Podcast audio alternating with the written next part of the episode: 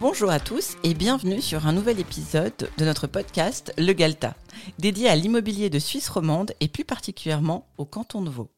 Je suis à nouveau avec mon acolyte Vincent. Bonjour Anna. Bonjour.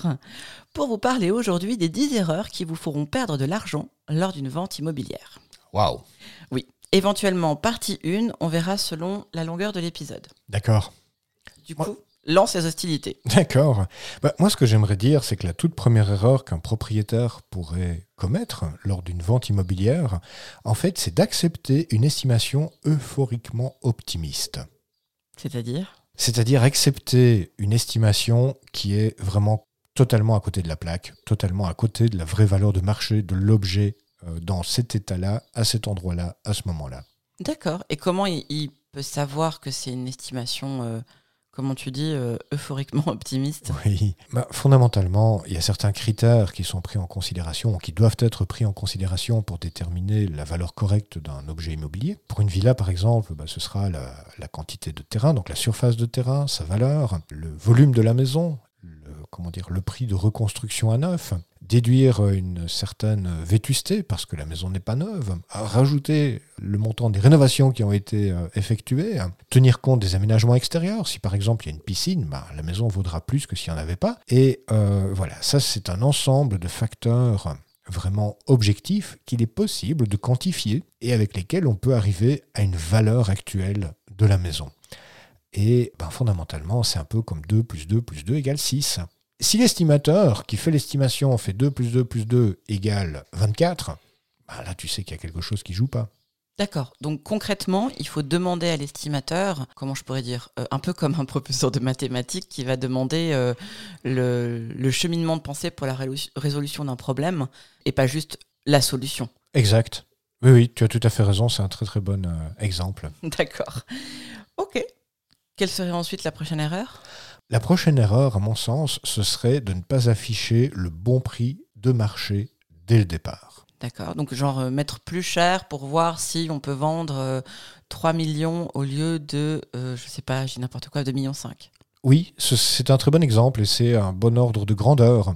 Je veux dire, si on détermine que la bonne valeur de marché est, comme tu viens de le prendre dans cet exemple, 2,5 millions, on peut essayer de vendre à 2,6 millions, voire 2 650 000. On peut essayer, c'est OK.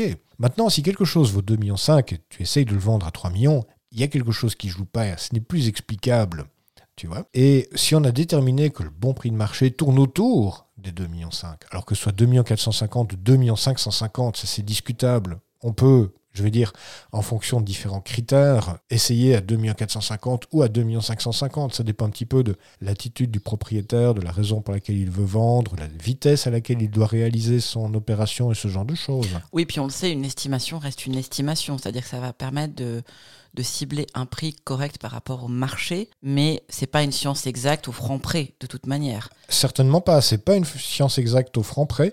Par contre, on sait quand on est à l'intérieur d'une zone d'équilibre dans laquelle acheteurs, vendeurs et banquiers seront d'accord, un d'acheter, l'autre de vendre, le troisième de financer. Et si on est en dehors de cette zone d'équilibre, on n'est plus dans le prix de marché et du coup, les choses ne fonctionnent pas correctement. D'accord. Et cette erreur, qu'est-ce qu'elle va créer ?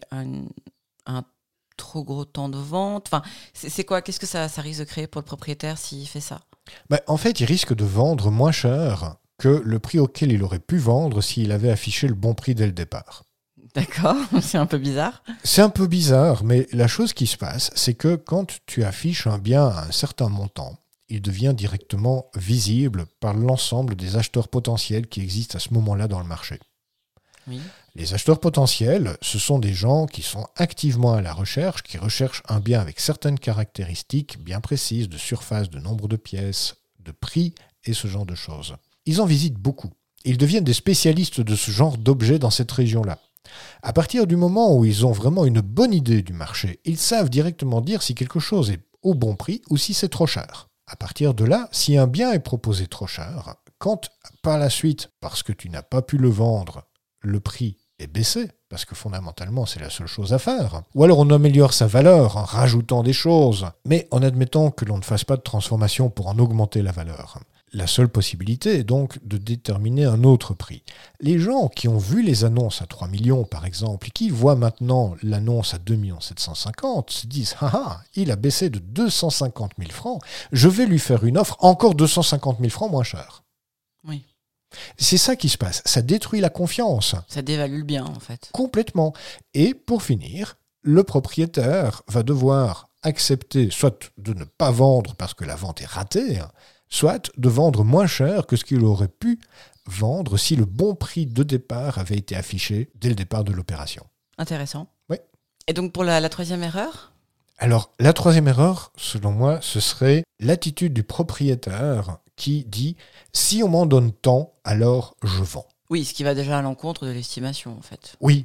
Parce que, enfin, non mais... Ben c'est pas la même chose de dire « Ok, je dois vendre parce que telle raison.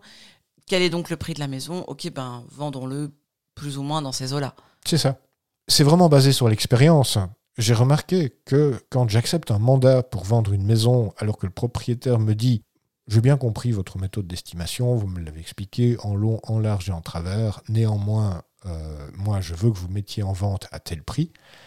Parce que si je vends à ce prix-là, alors... je serais désireux de vendre, si je n'ai pas ce prix-là, je ne vends pas.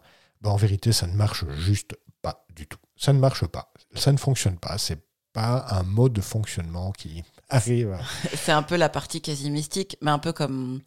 on peut le voir dans certaines choses, alors comment dire ? Oui, c'est si on n'a pas une intention en place, un désir en place, ben les choses, elles ne se font pas. C'est ça, c'est ça. Ça, on peut le voir dans d'autres domaines que l'immobilier, c'est pas propre à l'immobilier. Ah, mais tu as tout à fait raison. Et pour enchaîner là-dessus, je dirais que la prochaine erreur qu'un propriétaire pourrait commettre, c'est de mettre en vente sans avoir de vraies raisons de vendre. Oui, ça rejoint le dernier point. Exactement. Et on peut prendre une analogie par rapport à ça. Si par exemple, tu vas dans ta voiture, tu t'assieds, tu démarres le moteur, mais tu n'as aucune idée de l'endroit où tu veux aller. Tu ne sais pas pourquoi tu l'as mise en route. Qu'est-ce qui va se passer ? Ah, je peux rouler un peu, mais j'irai pas bien loin, quoi. Voilà. Et même si tu roules pendant 1 heure, qu'est-ce qui va se passer ? Rien. C'est ça. C'est ça le truc. Alors, c'est un peu bébête comme analogie. Mais si tu vas dans ta voiture, tu la démarres, tu as un but bien précis, tu sais où tu veux aller. Et généralement, tu sais combien de temps ça va te prendre pour y aller, ou en tout cas, tu as une idée, une approximation du temps que ça va te prendre. Bah, la même chose pour une vente immobilière. Il faut savoir où est-ce que l'on veut aller, en combien de temps on veut y aller, quel est le nombre d'étapes que l'on va entreprendre pendant le voyage et ce genre de choses. Et comme il est tout à fait possible de planifier un voyage, un trajet en voiture et dire voilà, pour aller à Sion, ça me prend tant d'heures, je vais devoir faire le plein à tel endroit et ce genre de choses. Pour vendre une maison, on peut se dire ben voilà, ça va prendre tant de temps, il va falloir prévoir telle action à tel moment et ce genre de choses. Je vois. Et donc évidemment avoir un but à réaliser. Le propriétaire qui a une raison de vendre, et quelle que soit cette raison, a déjà fait beaucoup d'étapes en direction de la vente réussie. Si un propriétaire veut vendre son bien pour récupérer ses fonds propres, pour partir vivre au Portugal et se la couler douce, c'est une bonne raison. Si le propriétaire veut vendre pour récupérer ses fonds propres et un bénéfice substantiel pour le partager avec ses enfants, de son vivant, c'est une excellente raison. Il y a des milliers de raisons possibles en vérité. Il suffit que le propriétaire ait cette raison de vendre pour que les choses puissent se faire. Oui, c'est un peu la donnée. Il faut d'abord décider avant de faire quelque chose. Oui. Que ce soit changer d'emploi, construire une entreprise, se mettre à la poterie ou je ne sais quoi. C'est une question de... Ça commence par une décision. C'est juste. Donc ça nous amène au point 5. Oui, alors le point 5, ce serait, selon ce que j'ai noté pour préparer cet épisode, de croire que les acheteurs sont prêts à payer n'importe quel prix s'ils ont le coup de cœur. Ah oui, la légende du coup de cœur. C'est ça, c'est vraiment une légende urbaine du coup de cœur. Ouais, tu mets ta maison à temps, et puis la première visite, quelqu'un rentre et dit « Ok, je l'achète cash ». Tout de suite, maintenant. Ben, le problème, c'est qu'une fois dans l'histoire, ça s'est produit à un certain moment, dans un certain pays. Et puis cette histoire a été enjolivée, et embellie, et agrandie, et utilisée encore et encore et encore. Et puis, ça fait vraiment une légende urbaine. Mais personnellement, ça va bientôt faire 10 ans que je travaille dans l'immobilier, et je ne l'ai jamais observé. Voilà. Donc, le fait de croire dur comme fer au coup de cœur, et que un acheteur ou une acheteuse va mettre n'importe quel prix parce qu'il ou elle a le coup de cœur, je pense que c'est prendre un ticket gagnant pour une grosse déception. Oui. Ou alors, je me dis peut-être dans l'immobilier de luxe, où les prix sont encore différents, c'est des estimations, on le voit, les maisons, au bord du lac qui coûtent 20 millions. Je pense que là, il faut un certain coup de cœur pour dépenser ça. C'est vrai. Et c'est un autre, mais c'est une autre, sphère. C'est encore autre chose que de l'habitat, des gens qui ont une petite fille ou des enfants et qui veulent acheter une maison pour y rester 20 ou 30 ans. Ils vont surtout regarder tous les facteurs qui entourent la maison, quoi. Exact. Même faire plusieurs visites. Tout à fait. Mais en fait, le coup de cœur existe, mais quand on prend le point de vue des acheteurs, le coup de cœur se passe quand le prix affiché rentre dans le budget qu'ils ont à leur disposition. Oui, c'est important. Que le nombre de pièces correspond à leur utilisation de la maison, que la surface correspond au niveau de confort qu'ils ont envie d'avoir, que l'endroit où se trouve le bien est vraiment un bon compromis entre les écoles, les commodités, leur propre lieu de travail, que la maison correspond par exemple à une utilisation pour le télétravail et ce genre de choses. Et quand tous ces facteurs-là sont présents, bingo, on a un coup de cœur. Mais en fait, c'est simplement l'addition de tous les facteurs que les gens recherchent et qui font que, waouh, là je serai bien, ma famille sera bien, le budget rentre dans l'enveloppe qu'on peut se permettre. Donc oui, il y a un, entre guillemets, coup de cœur. Mais c'est tout simplement parce que tous les facteurs sont présents. Oui. Enfin, moi, je me souviens aussi, quand on a visité la maison dans laquelle on vit, il y a aussi la première impression des « est-ce que je me sens bien à l'intérieur de cette maison ?» Tout à fait. C'est bête. Après, je vois aussi que ça prend... on revient, on fait des plans, on dit « ah mais tiens, ça, on va repeindre.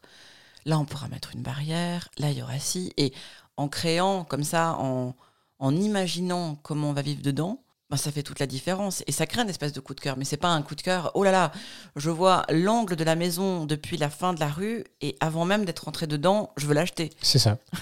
D'ailleurs, si tu te souviens, avant que nous ayons visité la maison dans laquelle on vit, on a d'abord regardé si le budget nous convenait, si la localisation nous convenait, si le nombre de pièces nous convenait et si la surface nous convenait. Et en fait, il y avait des choses qui nous convenaient pas. Au début, on voulait pas. Mais après, en visitant vraiment la maison, en regardant l'espace, qu'elle était, elle est grande, elle est en bois, elle est si... Enfin, je ne vais pas donner notre adresse non plus, mais il y avait des facteurs importants de place de parking. Bon, on a une vue à couper le souffle. Même si ce n'était pas le point principal, on a quand même vu qu'il y avait énormément... Il y a le petit jardin qui est grand sans être trop grand. Enfin, c'est tout des paramètres qui sont très personnels en plus. Une autre personne aurait visité la maison, aurait dit non mais laisse tomber, il y a que 2 salles de bain, il m'en faut 3, par exemple. C'est ça.